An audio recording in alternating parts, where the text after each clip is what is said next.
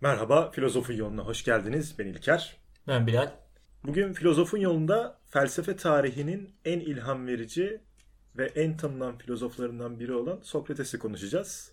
Bugün herhalde Türkiye'de bile sokağa çıkıp insanlara felsefe deyince aklına ilk hangi filozof geliyor diye sorsak aldığımız cevapların önemli bir bölümü Sokrates olur diye tahmin ediyorum. Hani sorduğumuz semte göre daha farklı cevaplar da alabiliriz ama en azından bir filozof ismi zikredenlerin hatır sayılır bir oranının Sokrates diyeceğini umuyorum. Neden bu kadar önemli olduğu konusunda Bilal size e, epey doyurucu bir şekilde açıklayacak diye umuyorum. Önemli bir, önemli bir oranda da Mevlana diyeceklerdir. Filozof olmayan birisi. evet sözü Bilal, Bilal'e bırakmadan önce yine kısaca bir giriş yapayım. Ee, Sokrates 469 ile 399 milattan önce 469 ile 399 yıllar arasında Atina'da doğup büyümüştür ve yaşamıştır. Hayatın tamamını Atina'da geçirmiştir. Soylu bir aileden gelmiyor Sokrates. Benim açımdan en dikkat çekici ayrıntı bu oldu. Genellikle çünkü tiranlar, tiranların çocukları, hep soylu geçmişi olan filozoflar karşımıza çıktı. Sokrates öncesi dönemde. Bu biraz ayırt edici oldu. Soylu bir aileden gelmiyor Sokrates. Babası taş ustası, annesi de ebelik yapmaktaydı. Ve aldığı eğitim kendi zamanında ortalama bir Atinalı'nın aldığı eğitimden fazlası da değildi. Kimleri kimler Sokrates'e öğretmenlik yaptı bilmiyoruz. Ne iş yaptığı da yine kesin değil. Babasının mesleğini bir süre devam ettirmiş olabileceğini tahmin ediyoruz öğrendiğimiz kadarıyla. Ama e, Platon'un diyaloglarından anladığımız kadarıyla da vaktinin önemli bir kısmını Atina sokaklarında, meydanlarında insanlarla felsefe konuşarak geçirdiğini düşünüyoruz, öğreniyoruz. Dünyanın ve evrenin nasıl meydana geldiğini, hayatın kaynağının ve başlangıcının ne olduğundan ziyade insanlar nasıl davranmalıdır'a çevirmiştir felsefenin konusunu. Belki de ilk etik filozofu da diyebiliriz ona bu anlamda. İdeal bir hayatın iyiye erdemi aramakla geçirilmiş olan olduğunu söyleyecektir. Ve her insanın görevi, felsefeye dair sorular sormanın her insanın görevi olduğunu iddia edecektir. Hayatın en bilinen kısmı da maalesef yargılanması ve idamıdır. Atina dini ve toplumsal yapısının sorgulamadığı düşünceleri onun sonunu hazırlayacaktır ve yargılanmasına ve infaz edilmesine kadar götürecektir onu. Kaçma imkanı varken yargılandığı esnada kaçmamıştır. Çünkü ona göre gerçek bir filozof ölümden korkmamalıdır. Evet sözü Bilal'e bırakmadan önce onun çok bilinen bir vecizesini bildiğim hiçbir şey hiçbir şey bilmediğimdir ve hatırlatarak bilgeliğin insanın kendi cehaletinin farkındalığı ile oranlı olduğunu ya da sınırlı olduğunu öğrendiğimizi belirteyim ve sözü Bilal'e bırakayım. Önceki bir soru sorarak başlayayım Bilal istersen. Neden bu kadar önemli Hı. Sokrates? Neden bu kadar iyi biliyoruz? Yani en azından ortalama bir eğitim almış birisi neden Sokrates'i duyuyor ya da biliyor? Hani direkt bu soruya cevap vermene de gerek yok. Yani direkt anlatacaklarım bu soruya cevap teşkil edecektir zaten. Evet söz sende. Evet. Ben de güzel güzel dinliyordum şimdi. Bir saat boyunca konuşacağım gerginliğini yaşamaya başladım tekrar. Sokrates niye bu kadar biliniyor? Sokrates Platon sayesinde bu kadar biliniyor. Ee, bunu da ayrıntısını biraz da anlatayım. İnandığı gibi yaşamış ve inançları uğruna ölmüş ilk büyük filozoftur Sokrates. Ee, bir ahlak filozofu olduğunu birkaç programda e, dile getirmiştik. Hayatını ahlaki görüşler öne sürenlerin onlara uyması gerektiğini bilerek yaşamıştır aynı zamanda tutarlı olmak adına. Bu aynı zamanda ahlaki bir e, tutum olacaktır. Bu ahlaki görüşlerin doğru olduğunun en önemli göstergesi onları öne sürenlerin onlara uymasıdır Sokrates için. Dolayısıyla Sokrates'in hayatı da gerçekten üzerinde durulması gereken bir hayattır. Ne yazık ki hiçbir şey yazmamıştır Sokrates. Konuşmayı daha çok seviyor zaten. insanlarla konuşmayı. Evet, insanlarla konuşarak felsefe yapmayı daha çok e, seviyor, zevk alıyor. Bu yüzden hiçbir eser yazmamıştır. Onun yaptığı, bu başlattığı konuşarak yani diyalogos, diyalog geleneğinin de e, Platon'un felsefesinin temel enstrümanı olduğunu görüyoruz. Platon diyalogları dediğimiz şeylerde Sokrates ve sofistlerin konuşmaları bir çeşit tiyatro oyunudur. Bunu da yine e, dile getirmiştik yanlış hatırlamıyorsam. Hayatına biraz bakarsak onun e, 432 ile İsa'dan önce 432 ile 422 yılları arasında savaştığını biliyoruz. Cesur bir savaşçı olduğunu biliyoruz. Ee, herkesin geri kaçtığı e, bir savaşta bile Peloponnes savaşlarında kendisi cesaretle öne atılmış olduğunu biliyoruz. Bu cesaretini de e, birkaç farklı kişinin aktarımından biliyoruz. Bu cesareti mahkemelerde de devam etmiştir. Yine bir savaş sırasında bir amiralin yanlış kararlar vermesinden dolayı e, gemilerin batması ve askerlerin ölmesinden dolayı sorumlu tutulması sırasında yine amirali savunmuştur. Bahsekonu amirali savunarak diğer herkese kıyasla onun tarafını tutarak yine bir cesaret örneği gösterdiğini biliyoruz. Yine aynı cesareti e, yargılandığı mahkemede kendisine savunurken de göstermiştir. Ee, epey cesaret kahramanlık gösterdi ve cesaretiyle temayüz etti bu Peloponnes Savaşı da ironik bir şekilde kendi sonunu hazırlayan etmenlerden biri aynı zamanda. Çünkü e, o Atina dinine, toplum yapısına getirdiği eleştirileri aynı zamanda e, Sparta toplumu hakkındaki övgüleriyle birlikte sunuluyordu Sokrates tarafından. Şimdi o savaştan mağlup çıkmanın da acısıyla biraz da belki de ona karşı bir öfke oluştu. Elitler ya hatta topluluk tarafından Atina'da. Evet evet aynı o doğru söylüyorsun. Birçok etmen var. Bunun bu, yargılanması, bu talihsiz yargılanması ve öldürülmesiyle ilgili. Karısının ismi Kısantipos.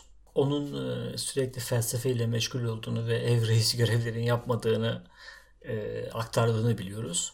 İyi bir evliliği yok. Sürekli karısıyla arası sürekli bozuk. Bunu biliyoruz. Yalın, yalın ayak gezermiş Sokrates. Atina sokaklarında. E, ve herkes de konuşurmuş. Evlilikle ilgili de şöyle bir vecizesi var. Evlenin. Eğer iyi bir kadına rastlarsanız mutlu. Kötü bir kadına rastlarsanız filozof olursunuz. Yani bu sözü sarf ettikten sonra da karısıyla pek iyi ilişkileri olmadığını öğrenmek çok da şaşırtıcı olmuyor tabii. Evet. Ee, karısıyla ilgili yine bir aktarımımız var. O, idam edileceği zaman seni haksız yere idama mahkum ettiler diyor karısı. O da sus kadın diyor. Haklı olarak idam etselerdi daha mı iyi olurdu diye itiraz ediyor karısına. Sokrates bir aziz veya keşiş değildir. Tam tersine kendi zamanının diğer Yunanlıları gibi dünya nimetlerinden zevk almasını, yemesini, içmesini, gerektiğinde küp gibi sarhoş olmasını e, bilen bir insan. Ama yine de bedensel zevklerle ilgili en büyük özelliklerinden birisi biri ölçülük, ılımlılık ve nefsine hakimiyettir. Onun düşüncesine göre. Keza Platon'un şölen diyaloğunda yine Sokrates'in bu keyfine düşkün halini görmek mümkündür. Hatta orada Antik Yunan'da eşcinsellik de epey yaygınmış bildiğimiz kadarıyla. Sokrates'in de böyle bir olayı var diye düşünüyoruz. Düşünüyorum ben. İşte Şölen diyaloğunda bayağı çünkü alelade, alelade konuşuyorlar yani ben benden hoşlanıyor, beni seviyor falan diye. Ee, bir tane sofiste konuşurken. İnsanlara sunduğu çizgileri belli bir öğretisi yoktur Sokrates'in.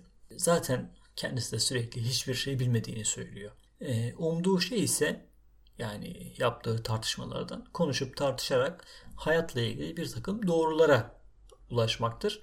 Onun öğretisi diyebileceğimiz görüşlerini ancak Platon'un kendisine başrol biçtiği diyaloglardan Xenofon'un Sokrates'in savunması, Şölen ve Hatıralar gibi kitaplarını Aristofanes'in Bulutlar adlı oyununa ve Aristoteles'in kendisi hakkında verdiği bilgilerden çıkarabiliyoruz.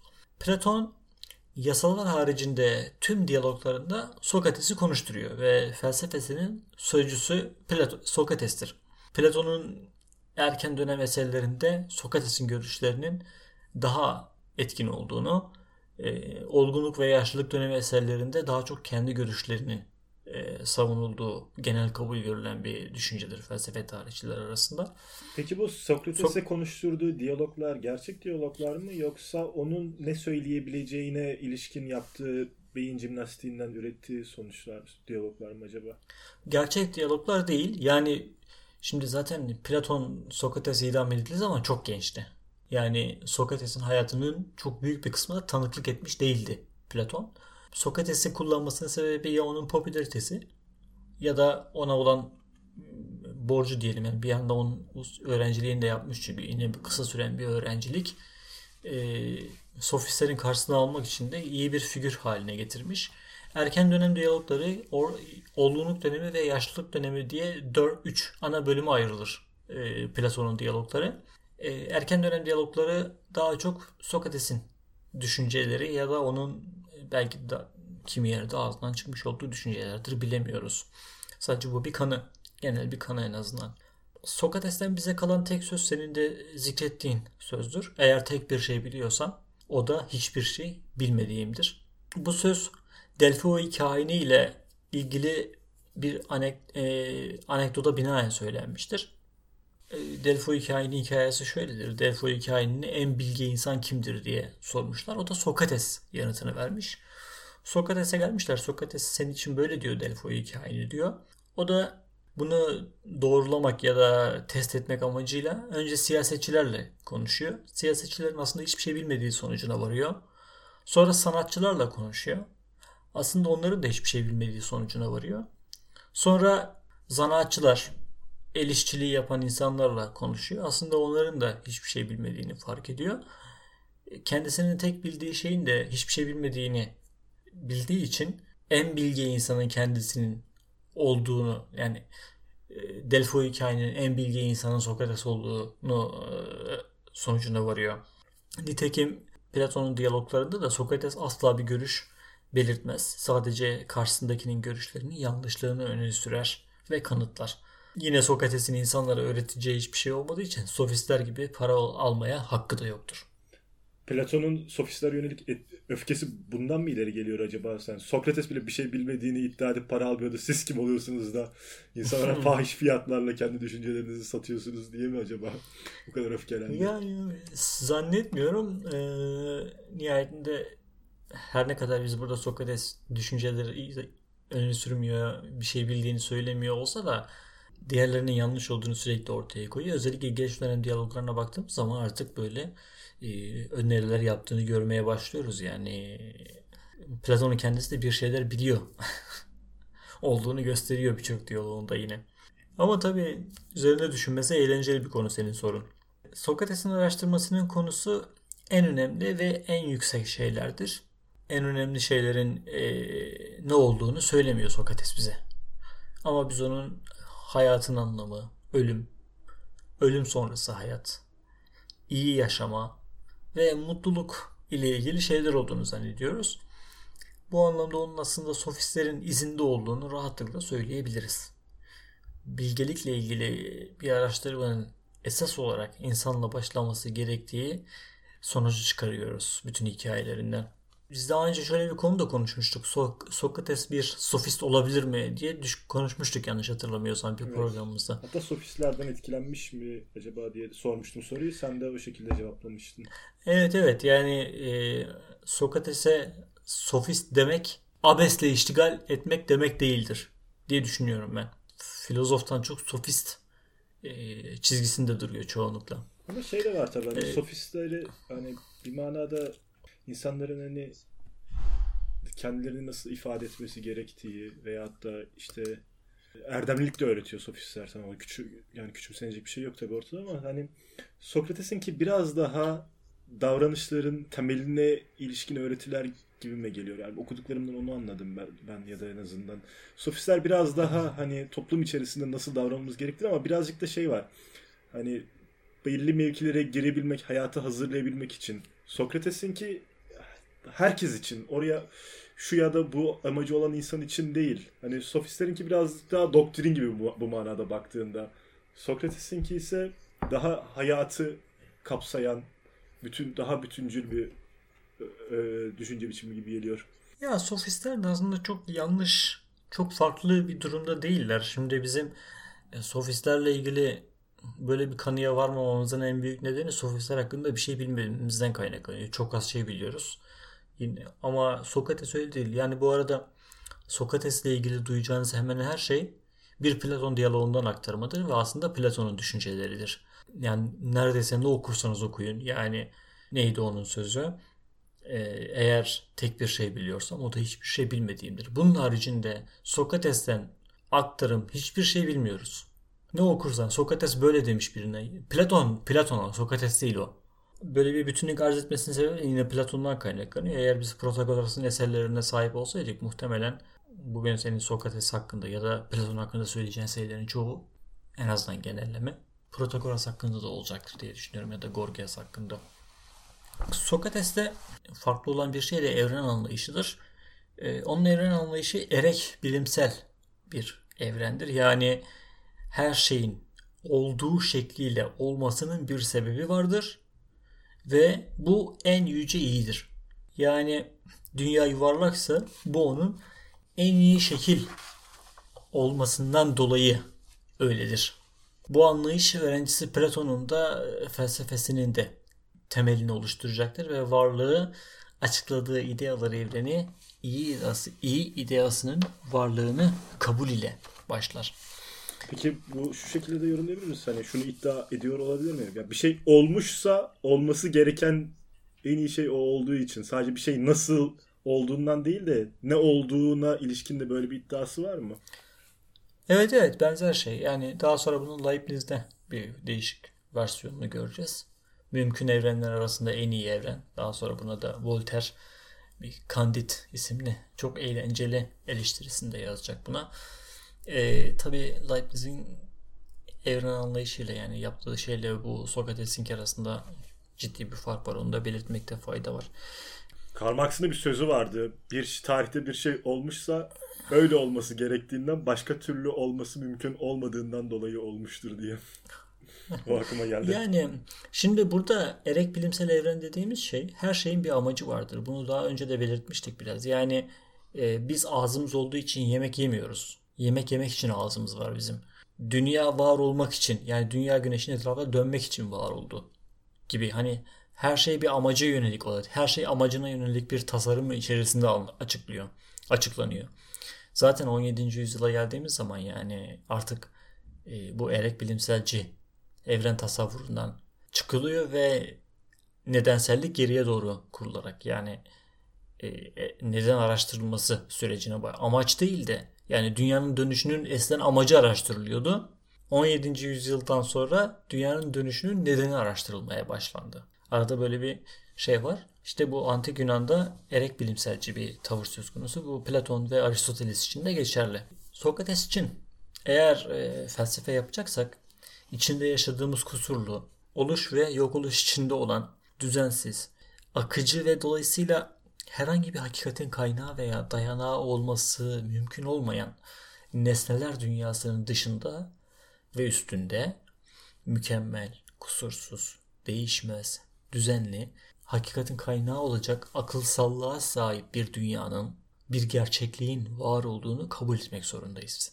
Bu görüşü bir varsayımdan kurtaracak şey ise her şeyin temelinde varlık denen bir şeyin olduğu ve onun gerçek olduğudur. Özellikle Parmenides ve Herakleitos diyalogların e, programlarında bundan çok bahsetmiştik varlığın önemiyle ilgili, varlığın kabul edilmesiyle ilgili. Önce bir varlık kabul edeceğiz. Sonra bu varlığın amacını bir kabul edeceğiz. Ancak bunlar kabul edilip bu temel üzerinde felsefe yapmamız mümkün olacak.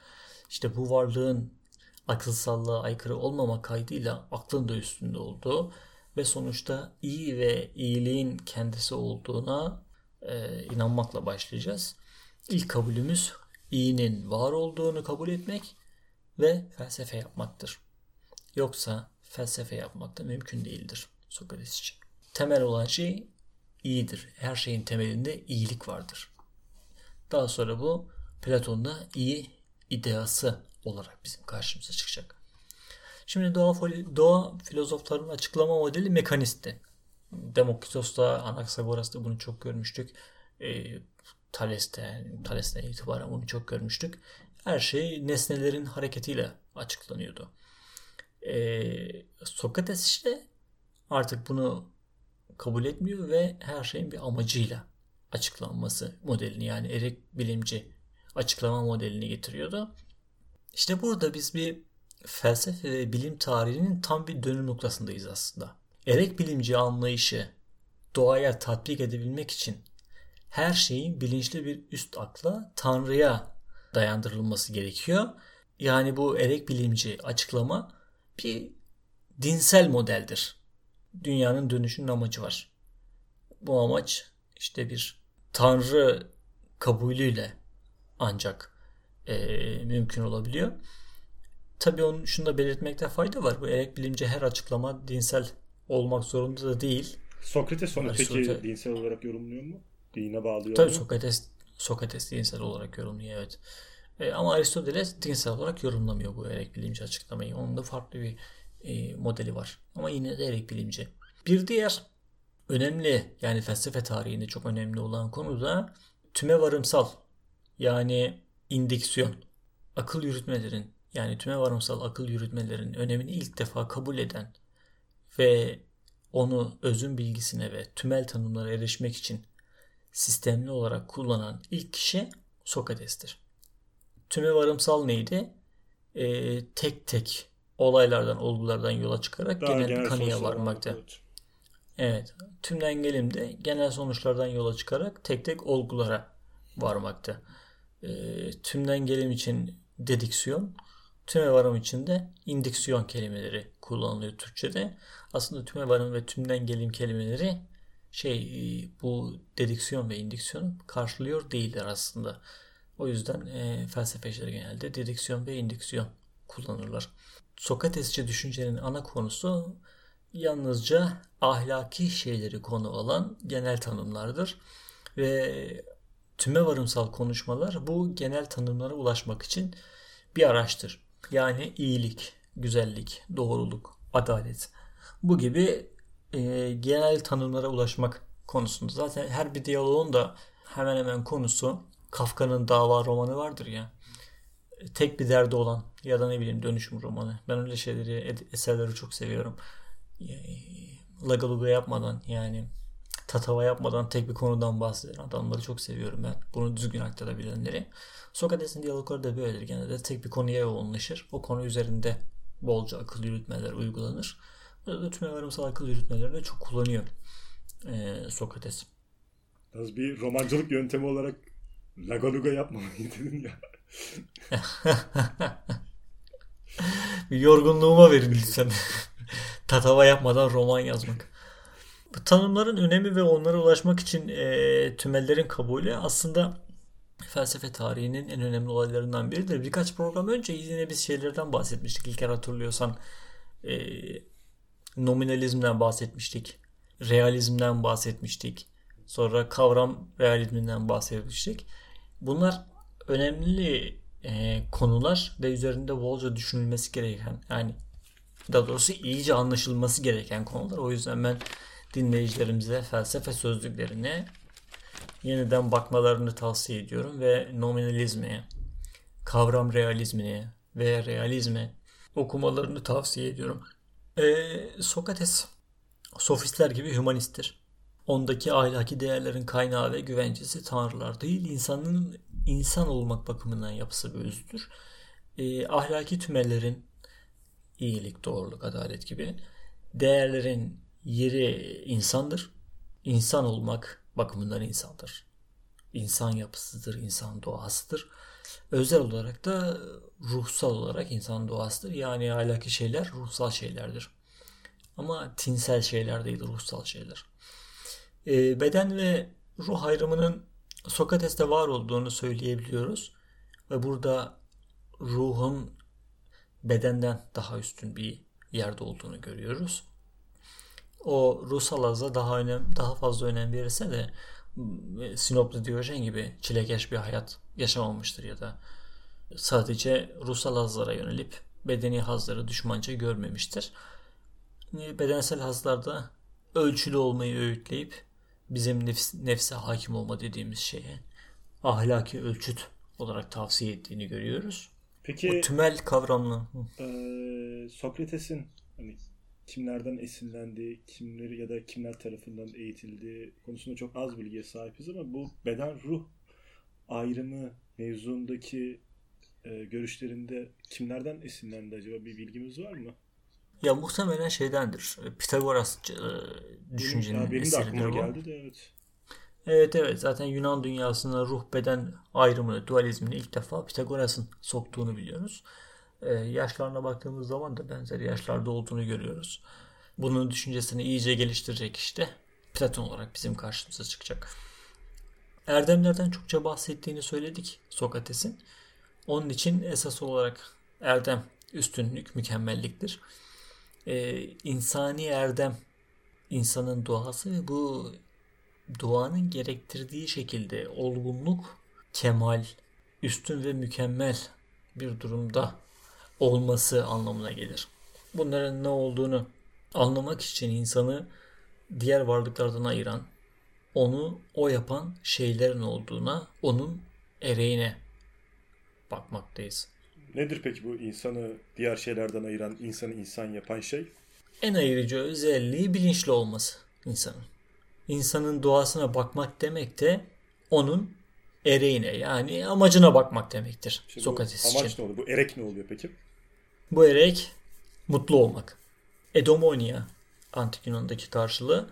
İnsanı mutluluğa ulaştıran şeyler iyi, diğerleri de kötüdür. Peki insanı mutluluğa ulaştıran şey başkası için kötüyse bunu ilgin ilişki bir okumlama var mı acaba? Şimdi önce insanı mutlu, ettire, mutlu eden şeye bakalım. İnsanı mutlu eden şey bilgidir. Sokrates'e göre. Yani esas erdemin bilgi olduğunu görüyoruz biz Sokrates'te. Yani bilgi Mutluluğun yani ideal bir hayat için iyiyi iyiyi anlamak için de e, bir bilgiye, bilgeliğe haiz olmak gerekir diye düşünüyor. Bunun da sonucu olarak da mutluluğu elde edeceksiniz diyor. Dolayısıyla böyle mutluluk kimseye de zarar vermez şeklinde belki de düşünmüş olabilir. Şöyle, şimdi bunu biraz daha açacağım ben. Şöyle diyelim, şimdi insanı mutlu ulaş, mutluluğa ulaştıran şey bilgidir. Yani erdem bilgidir Sokrates için. Mutluluğun bilgisidir. Yalnız bilgin olmak onun mutlu olacağı anlamına gelmez. Bu daha çok Aristoteles'in mutluluk tezidir. Sokrates'in bilgisi onun eyleme dökülmesiyle e, bizim karşımıza çıkıyor. Sokrates için bilgi doğru eylemin gerçekleştirilmesinin tek yolu olduğu için iyidir. Yani tek başına doğru bilgi hiçbir işe yaramaz. Eğer doğru eylem yapmak istiyorsan ama doğru bilgiye ihtiyacın var Sokrates için. Bu bilgi insanın duasını, mutluluğunu konu alan bilgidir yani. Bu ahlaki bir varlık olarak insanın bilgisi, insanın hayatının anlamının bilgisidir. Bu Onun için insan hayatının anlamının bilgisi dedin değil mi? evet evet Bu çok hoşuma. İnsanın- bak. İnsan hayatının Evet. anlamının bilgisi. Tabii, tabii. Felsefe tanımı gibi oldu açıkçası. İnsan hayatının anlamının bilgisi. Evet. Onun esas tezi ise iyiyi bilenin zorunlu olarak onu yapacağı. Eğer biri kötü bir şey yapıyorsa bu onun bilgisizliğinden kaynaklanıyor. Bu hiç kimsenin bilerek kötülük yapmadığı sonucuna ulaştırıyor bizi Sokrates'in düşüncesi. Bu teze göre kötü insan yoktur. Bilgisiz insan vardır ve insanların insanları bilgili kıldığımızda onları iyi etmemiz mümkündür. İnsanları bilgili kılmak onları eğitmek demek yani. İşte bu ahlaki görüşe, bu düşünceye entelektüelist ahlak deniyor. Yani doğruyu bilen doğruyu yapar. Evet aynen öyle. Bunun karşısındaki görüşe de ahlaki iradecilik, evet. diyor. Sokrates diyaloglarında bolca savunuyor bu durumu. Yani bir insan bilerek kötülük yapmaz diyor. Gerçek anlamıyla doğruyu bilen bir insan bilerek kötülük yapmaz diye savunuyor Sokrates. Bu konuda da bayağı ısrarcı gerçekten de. En azından diyaloglarında onun bu durumu savunma şekline e, insan katılmadan da edemiyor çünkü Platon'un diyalogları zaten öyle seni e, inanmaya zorluyor bir yerde. Mecbur bırakıyor seni e, inanmaya. O çok etkili diyaloglar yazıyor Platon gerçekten. Yani onun sanatçı kimliği de en az filozof kimliği kadar ön plandadır yani Platon. Sokrates'in felsefesini böylece geçtikten sonra birazcık da hayatının son dönemiyle ilgili konuşalım. Ee, Sokrates Atina gençlerini ayartmak, ahlakını bozmak ve Atina devletinin tanrılarına inanmamak, onların yerine yenilerini koymakla suçlanmıştır. Bu Atina için yeni bir şey değildir. Anaxagoras'a da olmuştu aynısı. Evet Anaxagoras olmuştu ve Protagoras'a da. Anaxagoras terk ederek e, Atina'yı terk ederek Çanakkale'ye, Lapseki'ye yerleşmişti. Protagoras da yine kendi canının derdine düşmüş giderken Hayatını bir deniz kazasında hayatını kaybetmişti. E, daha sonra Aristoteles'in de başına gelecek bu. Ama Aristoteles felsefeye karşı bir günah daha işlenmemesi için e, Atina'yı terk edecek. Yani yargılanmadan, öldürülmeden. Bu olay aslında yeni bir şey değildir. Yani bir anda gündeme gelip olup bitmiyor. E, bu olayın yaşanmasından 24 sene önce Aristofanes e, bir oyun sahneye koyuyor. Bulutlar oyunun ismi. E, bu oyunda da benzer suçlamalar yapılıyor Sokrates'e. E, Sokrates tanrılar tanrıları işin içine karıştırmak ihtiyacını duymaksızın doğa olayları hakkında açıklamalar veriyor oyunda. Oyunda Strepsiades, e, Sokrates ve tilmizlerinin bulunduğu evi ateşe veriyor. Öldürüyor yani bir şekilde. Hatta o işte bir sofist gibi eğitim verdiği o genci o oyunda Bulutlar oyununda o babasını dövmesini haklı bulan argümanları for, formülize etmesi üzerine çalıştırıyordu. hani tam bir e, hani yerin dibine batıracak şekilde ifadelerle Sokrates'i suçlamış o oyunda da Aristofanes. Ya evet zaten e, yanlış hatırlamıyorsam Sokrates'in savunmasında da Aristofanes vardı. E, yani o suçlu bulanlar arasında o da vardı. Sokrates'te bir sorunu var onun ama Şölen diyaloğunda da Aristofanes yer alıyordu ve Şölen diyaloğunda Aristofanes ile Sokrates'in arası iyi gibi görünüyordu. E, mahsus mu yaptı Platon? Yani elbette o zaman Sokrates yaşamıyordu. E, aralarında karışık bir ilişki var yani.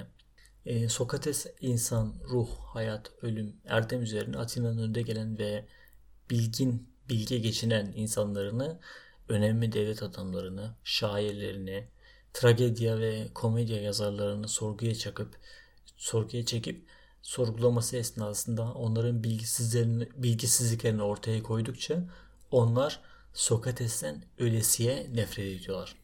Hatta e, Sokrates'ten rivayetle o Sokrates yani Tanrı'nın Atina sitesine tebelleş ettiği bir at sineğidir. Rahatsız eder miyim? At sineği hiç başına geldi mi senin İlker? Ha benim başıma mı? Gel yok gelmedi. Dadandı mı sana? Yok hayır. Şimdi e, köydeyken at sineği dadanır da böyle. At sineği çok sinir bozucu bir sinek yani. Hani kara sineği kovarsın falan ısrarla geri gelir ya Büyük böyle. Yüzsüz at kara. sineği? Kara sinekten birazcık daha büyük ama e, yani hiç gitmiyor ya. Yapıştı mı gitmiyor gerçekten de at sineği. E, kulağa falan da giriyor yani. inanılmaz rahatsız edici bir şey. Atları da çok rahatsız ederler. Kuyruklarını falan hep sallarlar zaten bu at sineklerini. Ya keza inekler. E, sinekleri kovuşturmak için. İşte kendini at sineği görüyor gibi görüyor. Onları ra- at e, Atinalıları rahatsız ediyor sürekli Sokrates. Bu rahatsızlık da artık onun yargılanmasına kadar varıyor. E, Sokrates bir demokrasi aşığı değil. E, yönetimin zor bir bilim olduğunu ve küçük ve yetkili bir grubun yönetilmesi gerektiğini söylüyor bunu. Söylüyor. Daha sonra bunu Platon'un diyaloğunda da göreceğiz zaten. Yani şöyle bir örnek veriyor. E, bir gemiyi kaptana mı emanet edersin yoksa tayfaya mı emanet edersin? Tabii ki kaptana. Bir hastayı hekime mi emanet edersin yoksa berbere mi? Tabii ki hekime. E, devlet gibi yönetilmesi zor bir aygıtı bir devlet adamına, filozofa mı da emanet edersin yoksa sıradan bir vatandaşa mı emanet edersin? Yoksa yığın, Tabii ki. yığınlara mı? Yani bu itiraz etmesi kolay bir argüman değil. Sokrates'in dini hayatına bakalım bir de. Onun dindar olduğunu biliyoruz. Ayinlere katılıyor. Ama dönemine göre geleneksel bir dindar değil. E, hayatı boyunca kendisini yönlendirdiğini söylediği ve e, yargılandığı duruşmada da emirlerine uyduğunu açıkça belirttiği bir daimondan bahsediyor Sokrates. Sokrates'in Sokrates'e daimonun işlevi dinsel değil, ahlakidir. O Sokrates'e neyi yapması, neyi yapmaması gerektiğini gösteriyor. Ona doğru davranışa yönlendiriyor. Yanlış davranışları bul- bulunduğunu, en, yanlış davranışlarda bulunmaktan engelliyor. Zaten bu daimon da hani Sokrates'in kendi öne sürdüğü icat ettiği bir şey değil. Antik Yunan dini ve Değil. mitolojisinde işte insanları yönlendiren, eğiten, görünmez yüce varlıklar olarak biliniyor. Ve Evet. daha sonra Hristiyanlıktaki bu cin şeytan anlamına gelen demonlar da oradan gelme. Aynen Daimon'un öyle. türeme. Aynen öyle evet. Sokrates'in bize ahlak felsefesinin yani entelektüelist ahlak felsefesinin öncüsü olduğunu söylemiştik. Ee, öte yandan Sokrates'in yine ünlü Yunan şairlerinin ve eski bilgelerinin yarattığı geleneksel ahlaka e, dinsel kaynaklı, babadan atadan kalma ahlak buyruklarına fazla saygı görme, göstermediğini de biliyoruz. Hiçbir şey bilmediğinden bahseden bu Sokrates muhtemelen geleneksel Yunan ahlakının aslında herhangi bir bilgi değerine sahip olmayan bir şey olmadığını da kastediyordu. Kumandanlar cesaretin ne olduğunu, din adamları dindarlığın ne olduğunu bilmiyordu. Sokrates'in başrol oynadığı Platon'un diyaloglarına baktığımız zaman zaten mesela bir kumandanla konuşuyor ve ona cesaretin ne olduğunu soruyor. O da cesareti tarif ediyor. Ve o tarif ettiği bir açıklık buluyor ve aslında cesaretin o olmadığı sonucuna varıyor. Düşünsene ordunu yöneten adam cesaretin ne olduğunu bilmiyor. Ya da dindarlara gidiyor. Din, dindarlığın ne demek olduğunu soruyor. Adamlar bilmiyor dindarlığın ne olduğunu. Yıkıcı bir etkisi var. Zaten Nietzsche'de felsefe çekişle yapılır diyecektir. Yani önce yıkarsın. Putların Alacı Karanlığı kitabında bahsediyordu hatta ondan. Evet. Tabii aynı Nietzsche Sokrates için felsefeye ihanet etmiştir de demişti. Programı daha da uzatmak istemiyorum. Başka soru, senin sorun var mı İlker?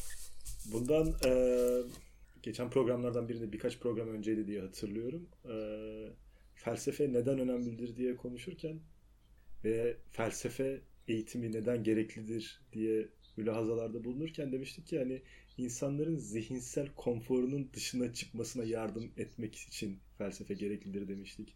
O tüm o ön yargıların küçük yaşlarda öğrenip de daha sonra hiç sorgulamadığın düşünceleri sorgulamak ve o ön yargılar etrafında şekillenen o konforunu bozmak için felsefe gereklidir ki daha ufuk açıcı düşünebilesin diye demiştik. Sokrates'in de Atina halkına yaptığı o olmuş biraz da. Evet. Baktığın zaman dinsizlikle suçlanmış, dinsiz değil aslında. Ama onların din algısındaki konforu bozmuş. Veyahut Evet, da çok A- ufak Ati- tefek bir yani iş. Atina kültürüne, Atinalılığa da düşman değil aynı zamanda ama onların toplumdan ne anladığına ilişkin yine o zihinsel konforlarını da bozmuş. Ve bunun Evet, için, evet, ve bunu da hayatıyla öyle. ödemiş.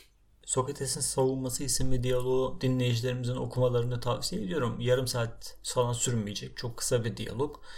Orada Sokrates'le ilgili az çok bilgi sahibi olabilirsiniz.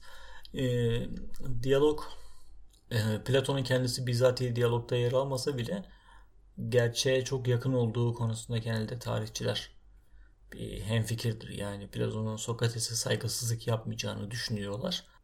Orada da bu bahsettiğimiz Sokrates'le ilgili şeyleri az çok karşılaşabiliriz.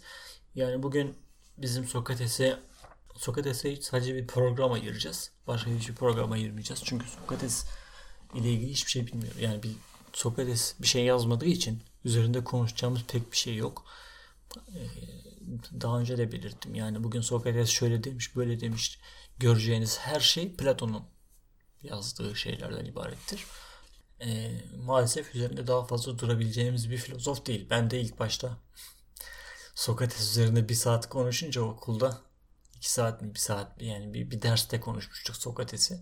Geçmiştik. Hayal kırıklığına uğramıştık. Yani o kadar Sokrates Sokrates diye geziyoruz ama bir saat ayırdık sadece okulda. Bir şey yazmamasının ileri, ileri geliyor biraz da. Evet evet bir şey yazmamasından Ee, kaynaklanıyor. Sokrates'e ilişkin şöyle bir söz var çok güzel. O kendisi hiçbir şey yazmamıştır. Fakat onun doğrunun araştırılması ve savunulmasına ilişkin sözleri ve hareketleri dünyayı değiştirmiştir ve hala bugün günümüzde bile insanlara ilham vermeye devam etmektedir diye. Ya romantik çok şey söylenebilir. Aynı şekilde tam aksi de söylenebilir. Yani Nietzsche'nin dediği gibi felsefeye ihanet etmiştir de diyebiliriz rahatlıkla Sokrates için. Erek bilimsel evren anlayışı ya da idealleştirilmiş bu tümeller düşüncesi olumsuz anlamda da çok etkilemiştir yani aslında medeniyet tarihini. Bana kalsa sofistlerin izinden gitseydik şu anda çok daha değişik bir dünyada olabilirdik yani. E, Platon'la ilgili programlar yapmaya başlayacağız yakında. Orada Sokrates'in geçtiği diyaloglardan da bahsedeceğiz. Ama Platon'un devlet, Gorgias ve e, Sokrates'in savunması diyaloglarını okumanızı tavsiye ediyorum tekrar. Diyelim ve programı bitirelim. Esen kalın. Hoşçakalın.